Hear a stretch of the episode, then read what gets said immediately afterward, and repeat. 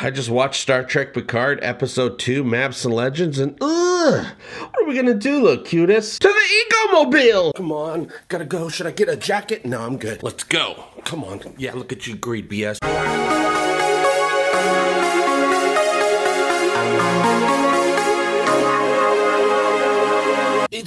Long road getting from there. Hey, gang, I'm JP, and welcome back to Egotastic Fun Time. I just watched uh, episode two of Star Trek Picard and uh, CBS's special brand of Star Trek that brings back not only a beloved captain, but my absolute favorite captain from my absolute favorite Star Trek series, TNG, The Next Generation. Dahj ended up getting exploded because of these damn Tal Shiar Romulan idiots that beamed in and and and, and spit acid in her face and and blew her up right in front of Jean-Luc Picard. That's going to cause some bad dreams. Most of the Romulans look like Romulans. They got that protruding forehead thing that Romulans have. Some of them have regular Romulan hair. Some of them just have different haircuts.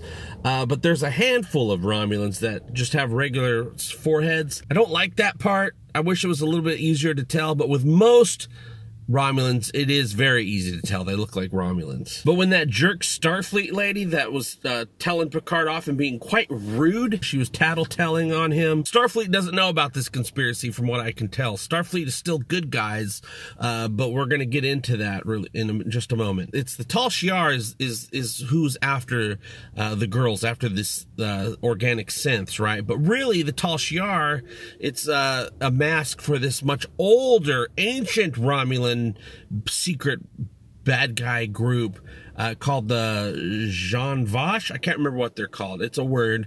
You can watch the episode. You probably have watched the episode if you're watching this review. They're the big, big bad. That's the real big bad behind the big bad. Yes, this episode alludes to the fact that Dahj and Soji are not the only organic synths with emotions that think that they're human or whatever race Bruce Maddox decided to turn them into. Uh, there are more out there, and the main goal, it turns out, with this secret Romulan group is to just destroy all synths.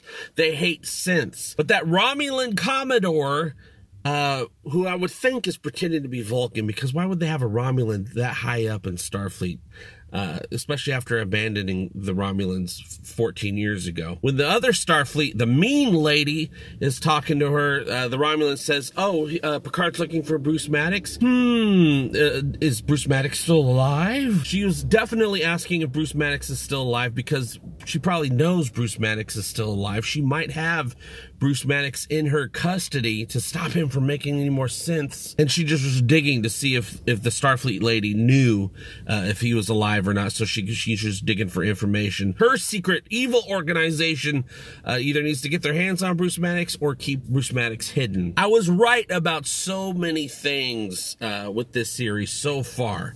Uh, Mars of course, we know we learned last week that it was attacked by synths. This episode opens with the attack on Mars, and we actually get to see what happens. We get to actually get a feel for these synths.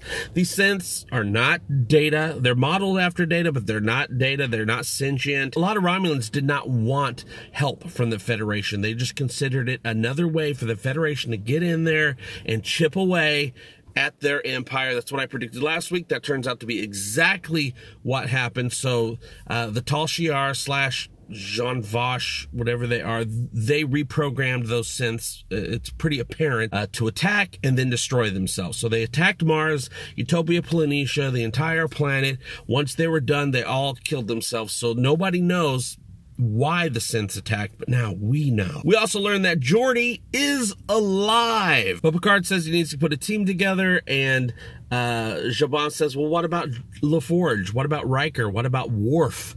Uh, which answers our question right there that LaForge is still alive, but Picard doesn't want to bring them in on it because he knows just out of their sense of duty, they'll follow him along and they'll be put in danger. Also, we learn why the Federation pulled out from the Romulan rescue and it makes a lot of sense. And it also tells me that Starfleet, the Federation, isn't evil, isn't this JJ thing that people have been saying it's going to be. They agreed to help the Romulans because of the supernova. Uh, they were working on it for, they found out like five years ago, back in the 80s. They found out in the early 80s. Uh, that it, their sun was going to explode. Uh, Picard was in charge of the Armada. Five years went by. There was 14 different planets in the Federation that were threatening to pull out uh, because they didn't want to help the Romulans. They were using all their resources on helping the Romulans. They were running out of ships. The Mars attack happened. They said, okay, under pressure, the Federation pulled out from the rescue attempt. They also banned all synths. Picard was like, no, we cannot abandon the abandon these people.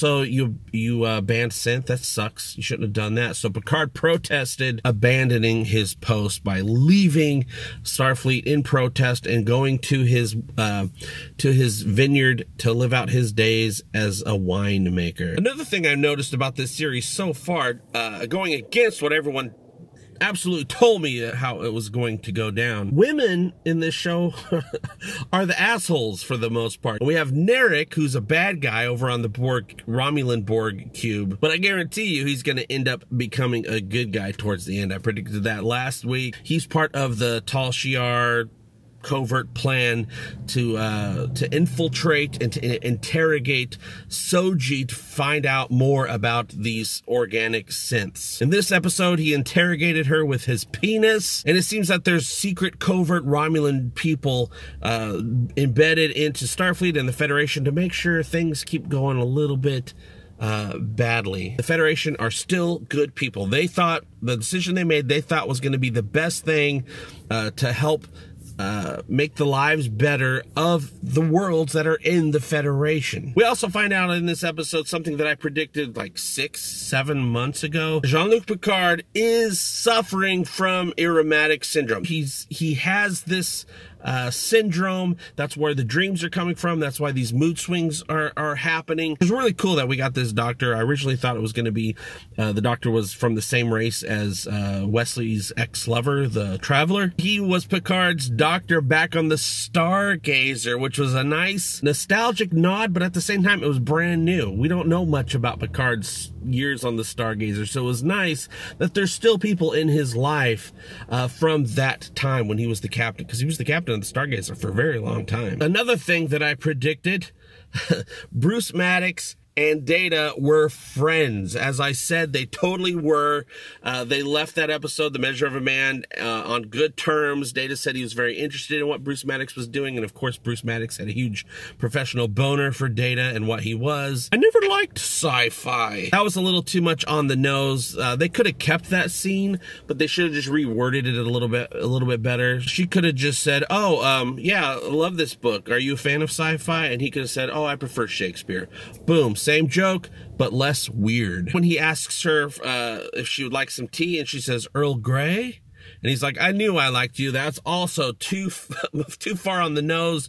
Could have totally been rewritten more naturally to say, uh, "Would you like some Earl Grey? And she goes, "That's my favorite." And then he can say, "I knew I liked you for some reason." Boom. That's a natural way that that conversation would have gone down. We also learn why the Romulans have this cube. Apparently, the cube is just a broken down Borg cube. It's disconnected from the the collective. The Romulans seized it, took control of it, and now uh, scientists uh, from the Federation, Federation Starfleet scientists, and non-Starfleet Federation scientists uh, work on this cube to to study and to learn stuff. It's a research facility. Uh, they're reclaiming the Borg that were, you know, people that were assimilated and and turning them, trying to get get them back to what they once were, as close as they can. Uh, turns out Soji is basically a counselor. She's a therapist for these uh, ex Borg. She's there to help uh, help them along the way as they, uh, you know, are rehabilitated. As I predicted, again, I'm going to keep saying that phrase because it just keeps happening over and over again. That Borg technology, they're they're mining the technology uh, to, for some sort of profit. Spoiler alert, next week we are definitely 100% going to be introduced to Hugh, who works on the Borg cube as well. He's some sort of higher up. So we're going to learn what he's doing on the ship and how he's going to help us. So one thing I am worried about so far with this series is that, you know, we're, we're learning what's going on. We know about the Borg cube. We know uh, that the Romulans are pretty much orchestrating all the bad stuff. But we still got eight more episodes, and then we have another 10 episodes for season two two, and I guarantee you there's going to be season three, which will be another 10 episodes. I do not think that this Romulan Borg story uh, is going to be able to last for three seasons. There's going to have to be some new players that come into the story. Non poop emoji, Klingons, please, and thank you, CBS. I personally wouldn't be interested. Oh, these Romulans and these Borgs and these secret covert blah blah blahs for three seasons. So I'm hoping they have plans. I'm sure they have plans to really up the stakes every season and have interesting things going on because right now, so far, two episodes in, even though I was assured I would hate it, so far I love the show more this episode than I even did the last episode. No guarantees for any episode because that's just not how my brain works because that's what CBS has done. They made it where you just can't just full heartedly jump into something without being a little suspect of what could happen. When I watch it, it looks and feels like Star Trek. It's different, it's updated, it's a different type of format, but it looks and feels more like Star Trek to me than the TNG movies did. Where do you think this series can possibly go? We've learned a lot so far. Do you think the Federation is evil? I don't, but you may think this goes against Gene Roddenberry's vision. Your point of view, the way you see it, is absolutely valid. Um, so I want to hear what you think about this, and you can let me know what you think by joining the conversation below. I'll see you very soon. And as always, I hope all your times are egotastic fun times. Love you. Bye bye. Egotastic fun time. We're gonna have a great time. Egotastic fun time. Give me all your money. Give him all your money. You will find it funny. Just give me money. I love money. Give me all your money. Give me all your money. Give me all your money. Give me all your